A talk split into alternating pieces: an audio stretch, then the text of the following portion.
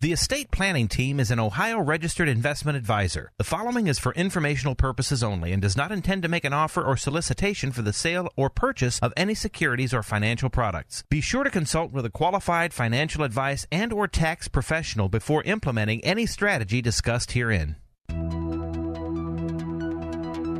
You have financial goals and dreams. We can help you achieve them.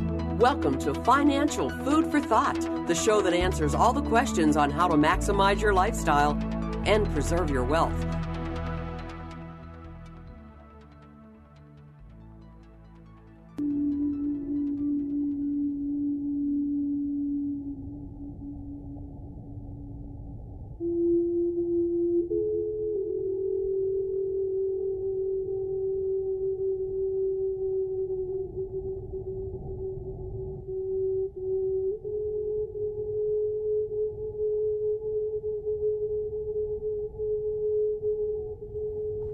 Good morning, everyone. You found Financial Food for Thought. My name is Mark Donnelly, and Carrie Waddell has the weekend off.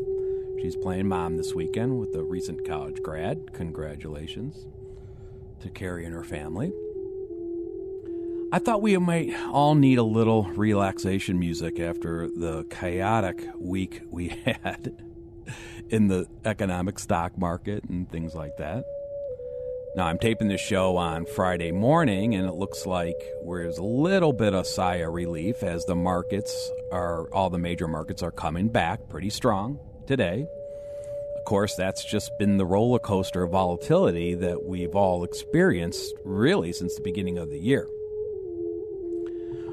And a lot of people were starting to, I don't know, panic. Hopefully, you didn't panic and you you follow the one of the recommendations we've always had on this show because we never know when the next stock market correction or crash or recession is going to happen. The idea is, you know, do you, you have you prepared your you and your family for the next one because it will come. And those are things like making sure you have an adequate cash reserve, making sure you're not taking on more risk than you're going to be okay, that you're systematically rebalancing so you're not overly exposed to risk. And of course, what we highly recommend is that if you are concerned, then you, when you're modeling your financial projection out 30 years, 40 years, however long you think your retirement's going to be, that you've modeled in an economic downturn, especially if you are thinking that that next economic downturn could happen in the first or the next few years that's corresponding with a major financial decision that you're trying to make. That could be your retirement date, that could be um, buying a new house, it, it could be paying for college education. It's you know it's it's grad season. Talk a little bit about that today. Um, it's also, or it's something more like the Hawaii vacation that you're trying to book. Um, or major home renovation is another one that comes up all the time with our clients. So the idea is saying, can I still do all those things even if we do have an economic downturn? Or if you're not if you're not in that camp thinking that we're not going to have a recession, that you're more in the camp that thinks we're going to have embedded inflation, okay, Biden inflation, um, you know, then what do you do? And and I'm talking a, a about that today. Now, the only we we got a lot of inflation data this week, uh, the CPI and the PPI. So I'll go over those numbers today. But it's also the the idea that it's it, it, we've so we've experienced the inflation right now compared to two years ago, a year ago, let's say. But it's more also it's, part two of that is all right. You can mark to market right now if you think that inflation has peaked now. Looking at we'll look at the numbers here, and, and perhaps it has. That that creates your new base, so to speak, your grocery bill, your current utility bill, your current gasoline, you know, things like that. But then it's how much additional inflation are you going to book for the future? And that's where we get different opinions. and you hear one thing from the so-called experts. Well, let's say the central bankers, Fed Chair Jerome Powell, who's still saying that we'll get back to two percent target inflation. I don't know if, how many people believe him, or President Biden and the other political parties that say, you know, and they're going to fix inflation because they know how to do that. I really don't know if the president can fix inflation, quite honestly. Um, they can talk about the corporations that are price gouging and they can talk about releasing strategic oil reserves, but I, I don't know if that cures the inflation risk. Just maybe helps it a little bit. Um, so, you know, how do you then model in if, or how would your plan A financial uh, plan look differently if you used higher inflation? And it's not necessarily that you may use higher inflation forever. It may be more that you're going to assume that this non transitory inflation is going to stick around a bit longer. So maybe a year, two years? Do I hear three years? And then at that point, after that, then you're back to the normal. And even if you're saying that the normal, you know, a lot of people are saying, Mark, I don't think the normal is 2% anymore. And we never use 2% in our plans for our clients. We, you know, at the lowest I think we've ever used is 3% for daily living expenses, usually three and a half to four. And then for health insurance or college education, we were typically using higher, four to 5%. And going forward, maybe that's five and a half to 6% for those types of higher inflated uh, expenses. So, so let's get started though with Elizabeth Warren. All right, because you know, I don't know if Elizabeth Warren, of course, the senator out of Massachusetts, I don't know if she is going to make another presidential run in 2024, but it sure seems like it because she seems to get herself in the news. And she has a lot to say about the problems, the what, who, or how to fix the USA's economic problems right now.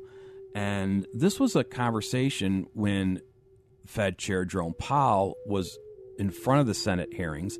This was back in January. So, since President Biden took office, we've added more than 6.4 million jobs, the most jobs that have ever been added to the economy in U.S. history. But over the past few months, families have faced higher prices at the grocery store, at the gas pump. Addressing inflation is one of the Federal Reserve's most important jobs. And if we're going to solve this problem, then we need to understand why it's happening. So, if we can, let's start with Econ 101.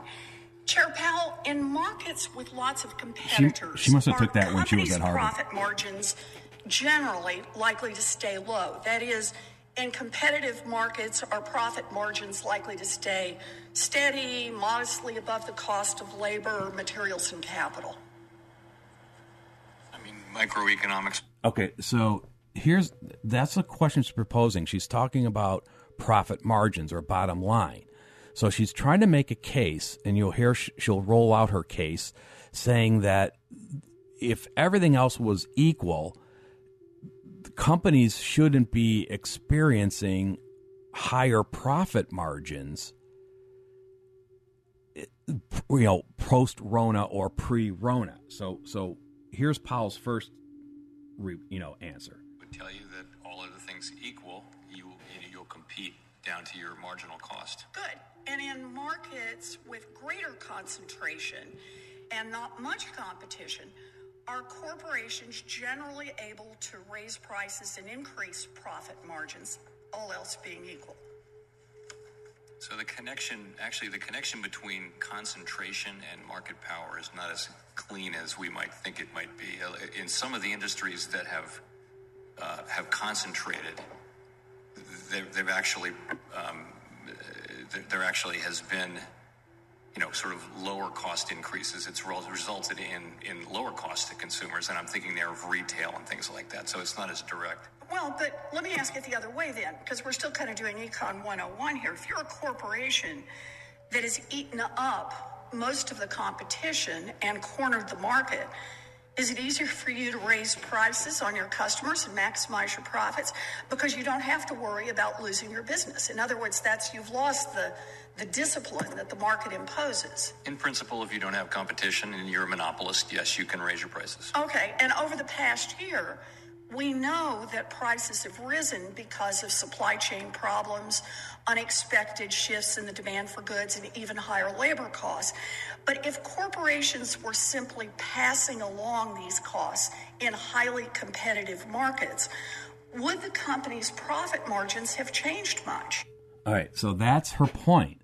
So she's saying, okay, if all was equal and there was equal competition, then all the companies are experiencing the same rising cost that she mentioned supply chain issues the the rona issues and and and things like that. And um, so in that sense if they were just passing the increase in their costs onto their customers that wouldn't necessarily increase their profit margins the bottom line it would keep it somewhat status quo so that's her proposition. That's her hypothesis is that there's something else going on. So what does Chairman Powell come back with?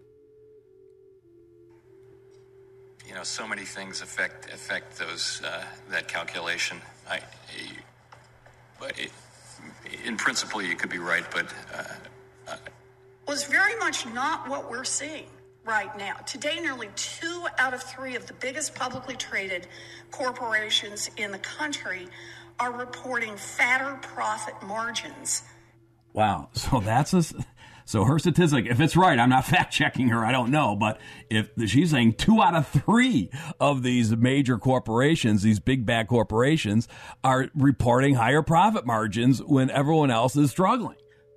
Than they reported before the pandemic which doesn't sound like they're just passing along costs. So, so let me ask you does that increase in profit margins combined with greater market concentration in industry after industry suggest to you that some corporations may be passing along increased costs and at the same time charging more on top of that to fatten their profit margins? Hmm that that could be right. It could also just be though that demand is incredibly strong, and and that um, uh, you know they're they're raising prices because they can. Bam! That, that's exactly Elizabeth Warren's point. That they're they're raising their prices because they can.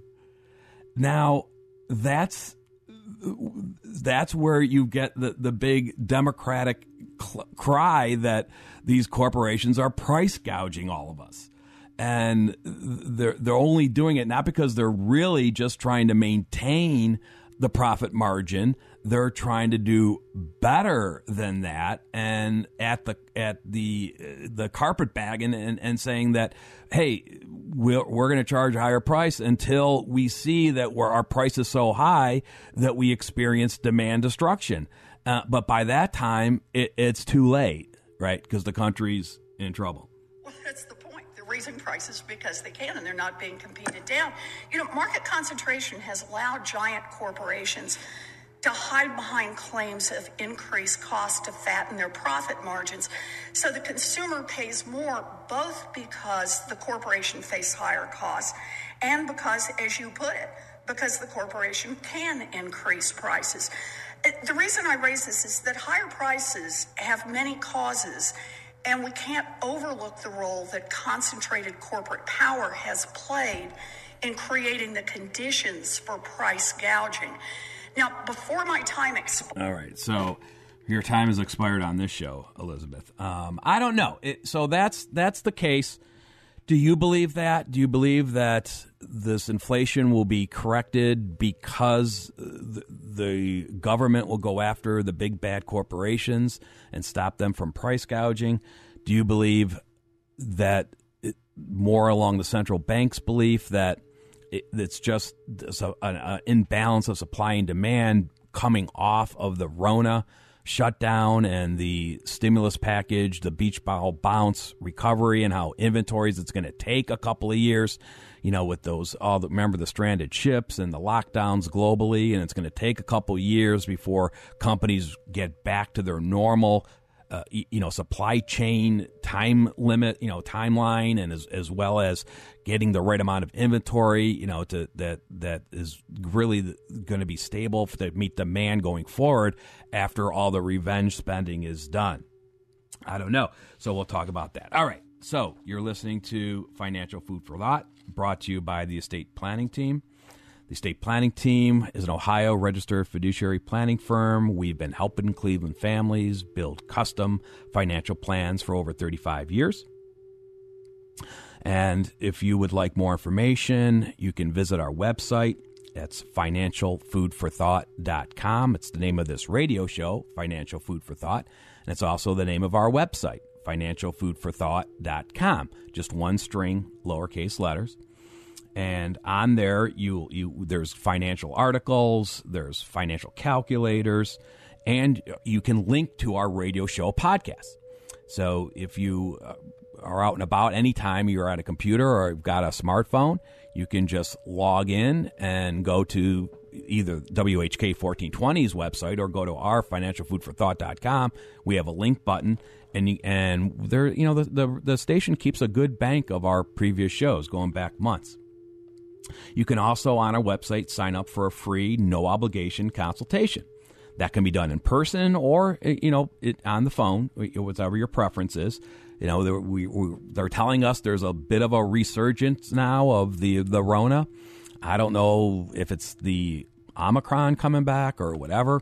Um, but, you know, if you're concerned about that, we can certainly do the free consultation over the telephone. Uh, if you don't want to go to the website, simply call our main office. The phone number is 440 239 2090. That's 440 239 2090. You can just leave a message and somebody will get back to you on Monday.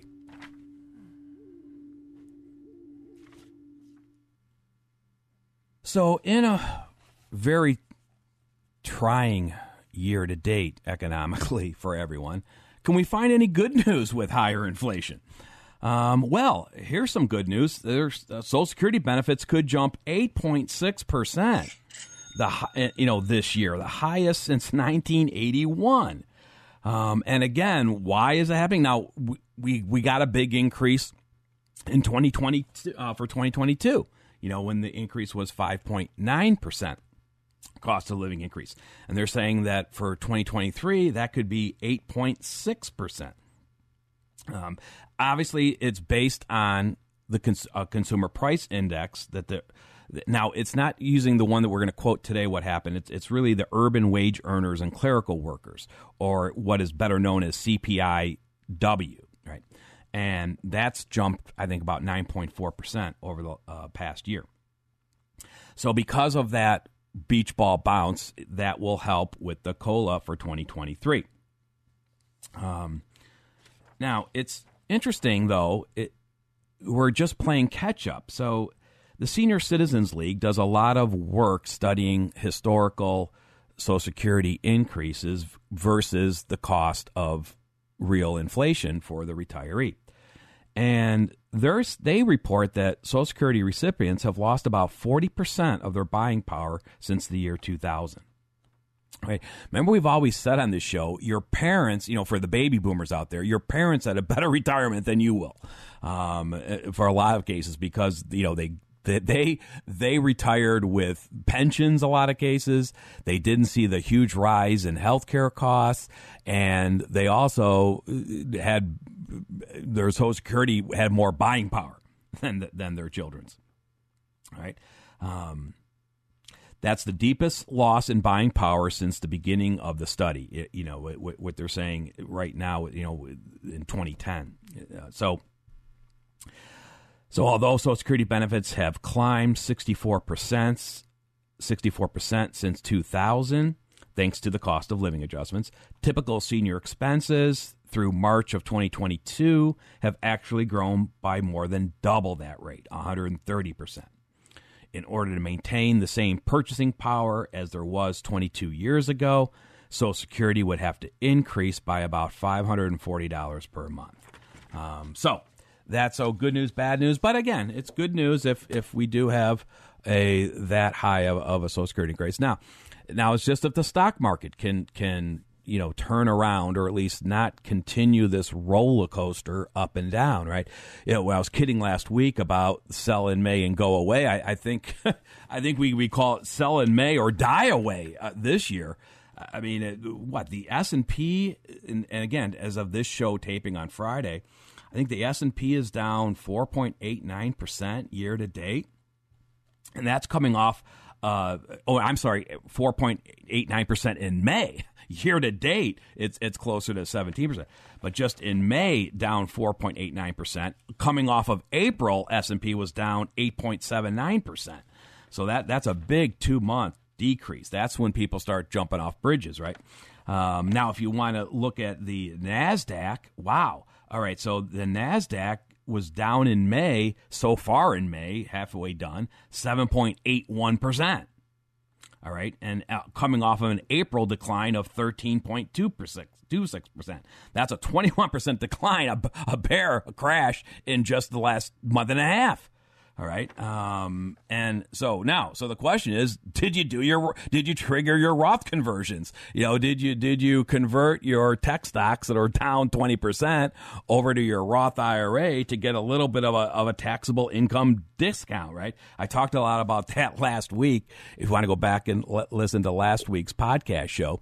Um, but that's the idea of, you know, one of the jewels or one of, if you're trying to make some lemonade out of some lemons, if you're planning on doing a Roth conversion this year, and typically you were going to wait to the end of the year, but when the market's down and you were going to, you know, assume that you were going to just hold the same tech stocks, you just wanted to not sell low, you just wanted to hold on to them until they come back because you believe they will come back over time, then that's you may want to convert them over to Roth IRA while the the value's down because the tax value is based on the value of the shares when you move them or you know convert them. And then all now they're sitting in your Roth IRA, and all that regrowth that you are expecting to get over the you know next 10, 20 years would all come back tax free in the Roth IRA. It also works on other issues like it, it, it lowers your future required minimum distributions um, because, of course, Roth IRAs, there are no required minimum distributions. Um, now, you still see a lot of articles that say it's not, it's just a wash. You know, you don't, a Roth conversion doesn't really win you everything. And, you know, that's, there's a lot of those articles out there. And I don't know, it, it depends on how you look at it.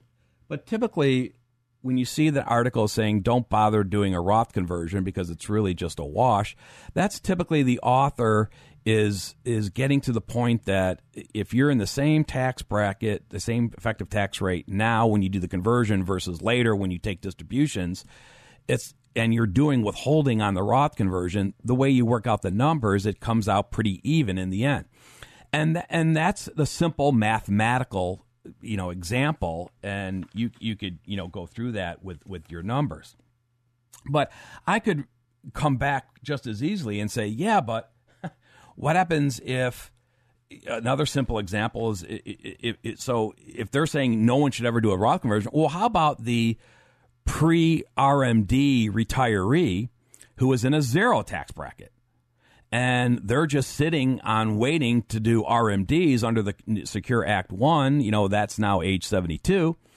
And they're just going to not do any IRA distributions. They don't need the money and they're in a zero tax bracket. Well, maybe they should be doing a Roth conversion to max out their zero bracket because chances are when the RMDs do begin, that will increase their taxable income to the point where they probably will be paying taxes. So they might as well max out the zero bracket and, and say if they have $4,000 room or $5,000 room to max out their zero bracket, they might just want to go ahead and do a $5,000 Roth conversion. It's technically tax free to them. And now that 5,000 is sitting and growing tax free forever in the Roth IRA. So that's a simple example of why someone went. And, and, oh, believe me, over the decades, we've had many clients, new clients come into us that hadn't thought about that. And we, and we kind of clued them in and they're like, gee, why didn't anybody ever tell me to do that before? Well, that's why we're different at the estate planning team. Um, the other thing, too, is if you were concerned about the market going down further and you can't stomach the losses that you're seeing on paper right now, and you want to stop the bleeding. You're still maybe thinking about doing a Roth conversion, but you're not too excited about having that converted amount right back into the stock market because you believe the stock market has further south to go before we get into this recovery. So uh, you could still execute now the Roth conversion, but in that in this situation, you wouldn't re just reinvest right away. You may want to leave it in cash sitting inside your Roth IRA. And somewhat, sometimes we call that dry powder, right? In other words, you're just sitting on the sidelines now and when you deem it appropriate, you'll put that Roth IRA cash back to work. And and then go from there. So so in that scenario, yeah, you're you're kind of you're cutting your losses now, and yet you're still getting a tax discount to move it over to Roth. Um, but now you've got you're just going to leave it in cash in the Roth IRA for a bit until you think that the bottom is hit. Now you, a lot of, I know a lot of, I'm hearing a lot right through the radio waves. A lot of people are saying, Mark, that's timing. And I always thought you can't time the market. Of course you can't time the market, but that doesn't mean people don't try. So it's just, you have to have a peace of mind or you could dollar cost average back in. You could go back to that. So there's just different ways. So these are a couple of things that when we, when we, you know, we have helped clients, navigate through Roth IRA conversions, and, and we run a lot of scenarios to get them in a decision making mode. And that's um thing. Now, all right. So how about those CPI data? Okay, so there an anomaly showed up uh, between the headline CPI and the core CPI. So let's go through some numbers. So how so what what the experts or what the economists, what the the the federal you know central bank officials what they're looking for is to say, okay, do we see inflation peaking out? All right. Um, and if that's what they're looking for, in other words, have we peaked out, meaning the worst is behind us? Um, now, so we got April numbers this week on CPI. So headline CPI. So year over year came in 8.3%, a bit better than the previous March 8.5%. Okay. So that you could say, all right, that's going the right direction finally. Because since the beginning of the year, um, you know, well, even going, let's go back to November. So no, going back to November, year over year was 6.8, December was 7, January was 7.5, February was 7.9, March was 8.5. That's a straight line up. And then all of a sudden, April, a little bit dipped back down to 8.3. But how about month over month? That's more recent. That's saying, okay, what's happening in the latest 30 days? All right, so in March, that number was 1.2%. So it, inflation went, and the CPI, headline CPI went up 1.2% just for the month of March. In April, that was down to 0.3. That's a huge decrease from 1.2% in March to 0.3% in April. Now, here's the anomaly. Let's look at core CPI, not headline. And of course, core CPI, what the central bankers favor and what most serious economists favor is when you you take out food and energy. Now, a lot of people don't like that idea because they're saying, Mark, that's not realistic if you take out food and energy. But it's also may not be realistic if you leave food and energy in because food and energy, and energy is basically the price at the pump. You know, let's get serious. The the, the idea is that's globally. It fluctuates so so incredibly up, up and down. It's hard to get a reading. So let's look at core CPI. So in April, the latest, it came in year over year at 6.2%. Better than the previous March year to year, 6.5%. All right. So again, that corresponds with the headline CPI going in the right direction. But now let's look at the month to month. This is what threw up, a, this is what raised some eyebrows. Because in April, the month the month increase in core CPI came in at 0.6%. All right. Compared to the previous month, April, where it came in at 0.3%, an increase. That's the anomaly. So, what we're saying is in the month to month, the core CPI went up, wrong direction, where the headline CPI, CPI went way down in the right direction. And that is blamed, or the reason for that is because gasoline was down in April. It was up in March and it was down in April. So that skews the whole data. That's why most serious economists say, yeah, that's why we don't use a headline CPI we rely we we think that core is low because gasoline at the pump can go can go up and down huge percentages in a in a period of 30 days. Um, now, so you know, well, well, so do you think inflation has peaked, um, or do you think we have a way to go? And that's where we get back to how we can run different financial models based on those different scenarios. And you can say, well, what is a conservative case scenario? What's realistic? You know, those are the two parameters we always talk about when you're making an assumption in your financial plan. Is that when you have to make that assumption, go back and check to make sure you're covering both parameters. One, that it's conservative, and two, that it's realistic. All right, so you're listening to Mark Donnelly. Carrie's playing mom this weekend. She's got the weekend off. And this is Financial Food for Thought. If you'd like to get a hold of us and see how we can help you build a custom financial plan based on different scenarios, sometimes we call those worst case scenarios where you're saying, okay, plan A is working under a, one set of assumptions, but would my plan B still be working if we have a more negative economic downturn than what I had built into my plan A? And that could be a recession, could be higher inflation, you know, for the next few years. And that leaves our clients in more of a decision making mode. So if you'd like to get a hold of us, you can call the estate planning team. Our number is 440 239 2090. That's 440 239 2090.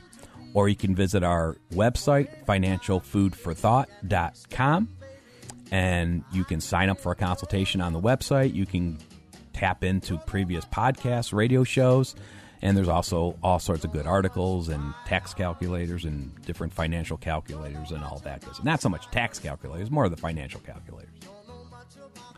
So it's also time of the year where you may have a recent graduate. Okay. So if you're looking for some good financial advice for your recent college grad, one that I could recommend is you can clue them in to the 50 30 20 rule. And I talk about the 50 30 20 rule, you know, pr- pretty often on this show. And I think I was talking about it a few weeks ago, as a matter of fact. But it's the idea that if whatever your your gross income is, you know, 50% goes to cover your mandatory living expenses, 30% goes to more discretionary spending and 20% is what you try to save. And you know who came up, or who's one of the people crediting for making it popular, you know, worldwide, is who you heard speaking at the beginning, drilling Fed Chair Powell, no other than Elizabeth Warren. So it was in a book that she wrote with her daughter. Uh, I think it was back in 2005. And it was called All Your Worth The Ultimate Lifetime Money Plan. And that was basically now known as the 50 30 20 rule. And I know that it's very difficult to to actually get that, do that. Um, you know, it's hard enough to even try to save ten percent, right, of your pay, more or less twenty percent. But if you can learn and get started on the right foot, I can only guarantee one thing. In other words, if, if you're a recent college graduate, or you can tell your college graduates this, that if they practice this 50 30 20 rule and they can live under that rule for their 30 40 years or how long they're going to be working I, I can only guarantee that they're going to have a great retirement because they'll be so financially secure and quite frankly it doesn't matter if you're making $50000 a year or $100000 a year. The, the point of the compounding savings and the idea that you're living below your means. That is what builds and, and, and you know that's what prevents the uh, lifestyle creep that we call it. In other words where as your pay increases over your career instead of increasing your savings rate you instead just increase your discretionary spending or your mandatory spending in the sense that you buy too big of a house you know or, or too expensive of a car you know things like that. So now maybe Elizabeth Warren's whole plan was that she that the if she could get her other wish, which is to cancel all student loan debt, well then maybe the the recent college grad might have a better chance of trying to save 10 to 20% of their pay. All right? Now she's had a she's been in the news, had a lot of quotes recently. You know, I don't know where this student loan debt forgiveness is going. I still question whether the president has the power to forgive student loan debt just by executive order. I we all know that they can you know put a moratorium on it. You know, Trump did it and Biden's doing it, but it's different to say it's outright forgiven. All right, it's a different. It's crossing a, a, a different threshold. Now, Elizabeth Warren thinks there's no issue about that. Here's her quote. Look, we know that the president has the authority to cancel student loan debt. And the best way we know that is because President Obama did it, President Trump did it, and President Biden has now done it repeatedly. The power is clearly there. Well, I'm not really sure what she's talking about. Uh, postponing or more, putting a moratorium to me isn't the same thing as canceling. But yet, there, the, you know, President Biden has been successful to get some of those crazy, you know, programs that they, you know, just advertise that, that we're going to change your world and you paid a bunch of money. This isn't the normal, you know, state universities. This is more of those, you know, midnight online, you know, TV ads that say come to our college, online college and and you're all set for life. Yeah, some of that they went off those companies said, "No, you you got to return the money or you know, we you can't have the debt going to that." So, but anyways, um, so you know, and and what is Warren's claim is that the cancellation, you know, canceling fifty thousand dollars in student loans per person would erase all debt for thirty six million borrowers. You know, that's good overall for the economy. Um, you know, uh, you know, as the analysis clearly shows, canceling student loan debt is a matter of racial justice and about providing relief to millions of hardworking people. Okay. Um, the NAACP president, Derrick Johnson, even went further and is saying that the student debt crisis is a racial justice issue, an economic issue, and a moral issue. So, so now they're are they playing the race card? Are they saying that if you're not for full forgiveness of student loan debt, you're a racist? I don't know if most Americans believe that to be the case. Um, and and I mean, maybe the moral issue is the, the, the universities charging so much for tuition, knowing that the, the was just to the, the the incoming students were just going to borrow the money. um, and get the and get a free and get the money from the government. Um, but so back to the 50 30 20 rule. Okay, so if um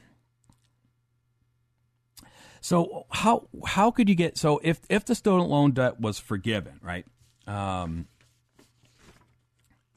All right. Well, a lot of the student loan payments are based on what we call an income driven repayment plan.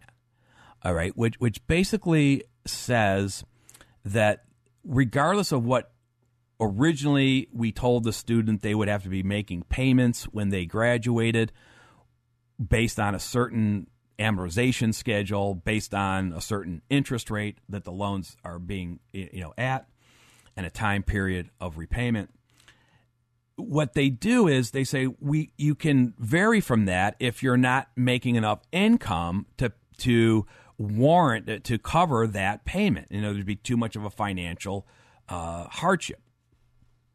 So they get to what's called an income driven repayment plan, where you're capped at a certain percentage of your discretionary income. All right.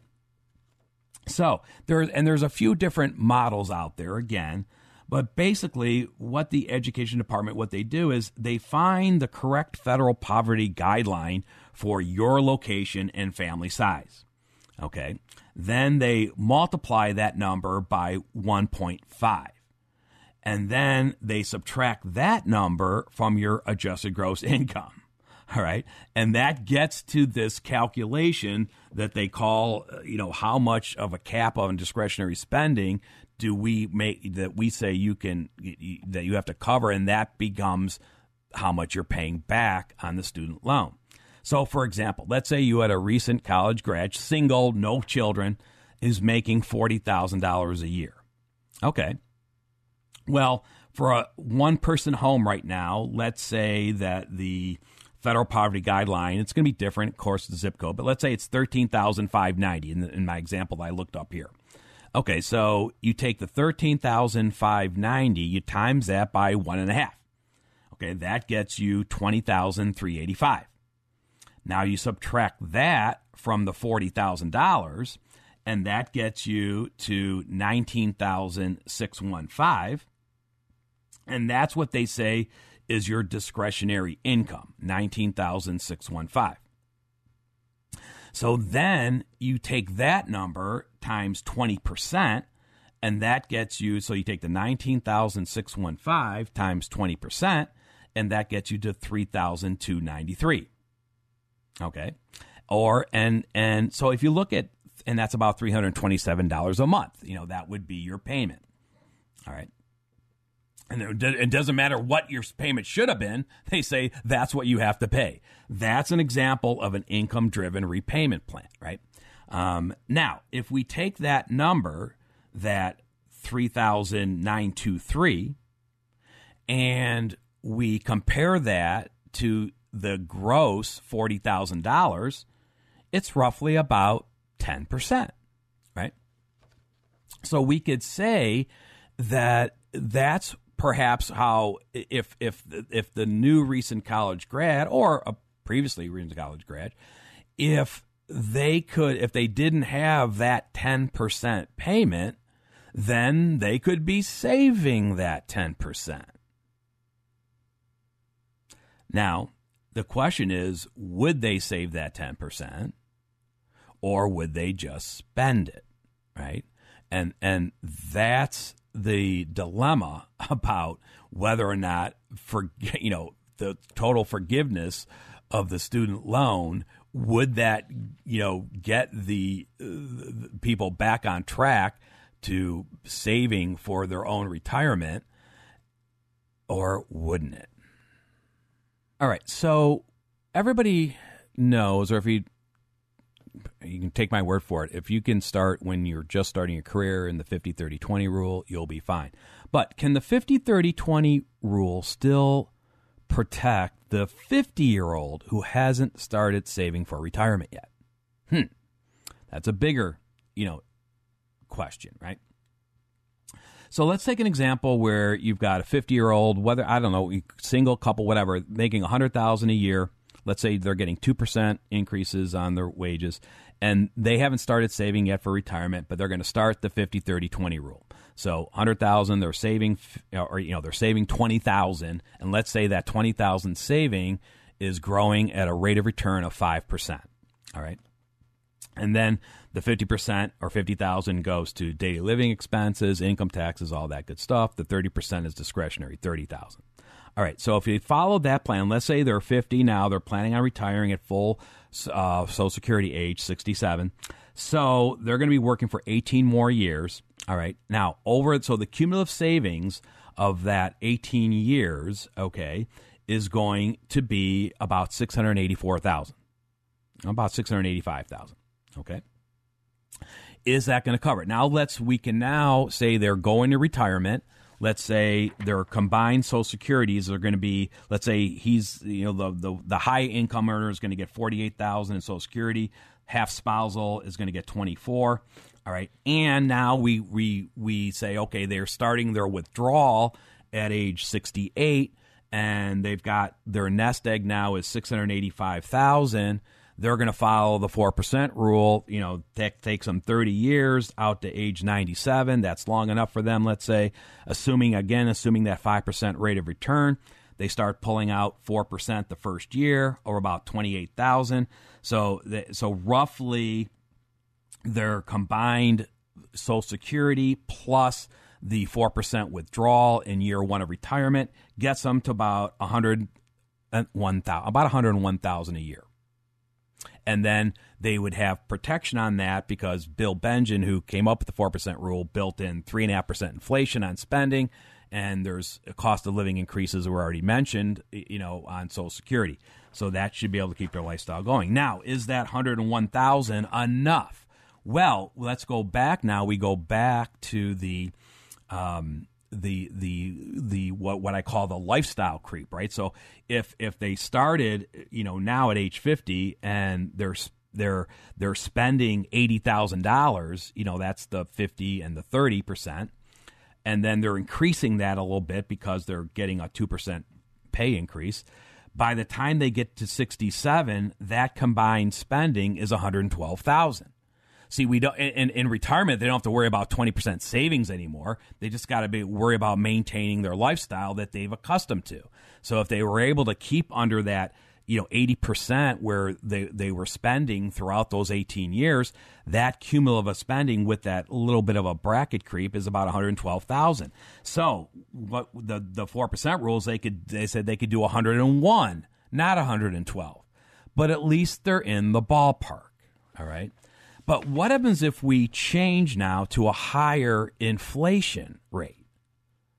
Okay. So now I'm going to run the same 18 year scenario, but I'm not going to, but I'm going to assume that we have this higher inflation. We don't have what we've historic for the last 40 years, 20 years, you know, the 2% inflation. you know, what happens if we have this higher embedded inflation?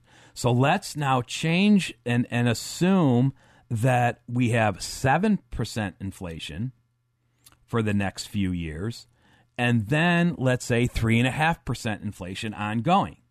Now, it's also realistic that they would, based on that, because of the tight labor market, that the companies are going to have to pay them a little bit more, right? So let's assume instead of a 2% cost of living increase on their wages, let's assume a 3% so that yeah they're going to get a higher raise. It might not be high enough to cover what real inflation is. That's what we're that's the issue right now that this country is facing right? All right. So now we got the 100000 but we're going to assume 3% increase in wages for the 18 years. But now we're going to start the same you know so in year one though we're still going to do the same thing. So we're starting at 100000 we're going to have 50000 thirty thousand, you know, fifty thousand for daily living expenses and mandatory living expenses, thirty thousand for discretionary, and twenty thousand for savings. Right, but if we do that, if we say that we're not going to reduce the twenty thousand in savings, okay, what happens is you're going to have to cut one of the other two you're going to have to cut either the mandatory spending or the discretionary spending. So obviously, you're going to cut the discretionary spending first. So whereas in year one, you're saying, I want to do 30% discretionary spending, that's going to have to slowly come down if you want to maintain the 20% savings. All right. So, as a matter of fact, it creeps down. It goes from 30 down to 28, down to 26, down to 24. By age, you know, 60, it's down to 22%. By age 67, it's down to 20%. Okay? Because you have to spend a little, because you're building in higher inflation and higher than what your pay increases are, it's costing you more for that mandatory spending. That's going up from the 50%. The 50% mandatory spending is going up to 60% by, you know, to keep that spending going by age 67. All right. But you want to maintain that same savings rate of 20%. That's your, you know, you're saying that one as I'm, you're trying to keep that discipline to do that. All right. Well, how is this looking in the long run? So now, if you do that, your cumulative savings at the end of 18 years would be 739,000. Okay. Now it's a little bit higher than my first scenario, six hundred eighty-four thousand, because of the your because I increased your pay by an extra percentage. So twenty percent of increased pay gets it up a little bit more. But now, if we run the thirty percent, the the thirty, uh, if we run the uh, four uh, percent rule, so now you're starting with seven hundred and forty thousand dollars, and you're going to assume five percent and you're still going to assume 3.5% inflation at that point ongoing to age 97 or 30 years. Okay, now we add in the same Social Security as before, 72,594, but now your first year withdrawal is a little bit higher, 30,000. Okay, so now you're at, um, you, you, but overall, it's not too much different than where we were before. You know, before we said you could be spending about 101,000 under this plan you could be spending about 103,000. It's not that big of a difference. Okay? But your but the difference is your lifestyle creep.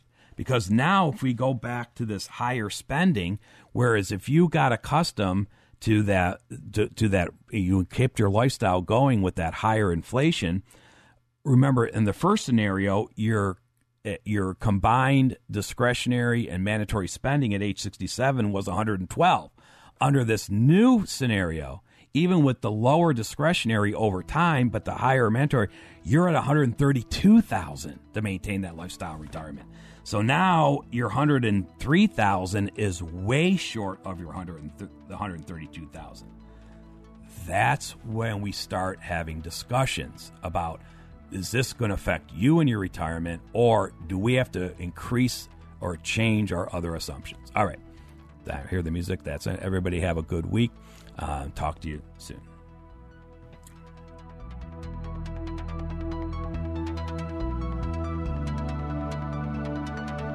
Tune in next week for more financial food for thought. For more information about the show, for estate planning or upcoming seminars, call the estate planning team at 440 239 2090. Thanks for listening.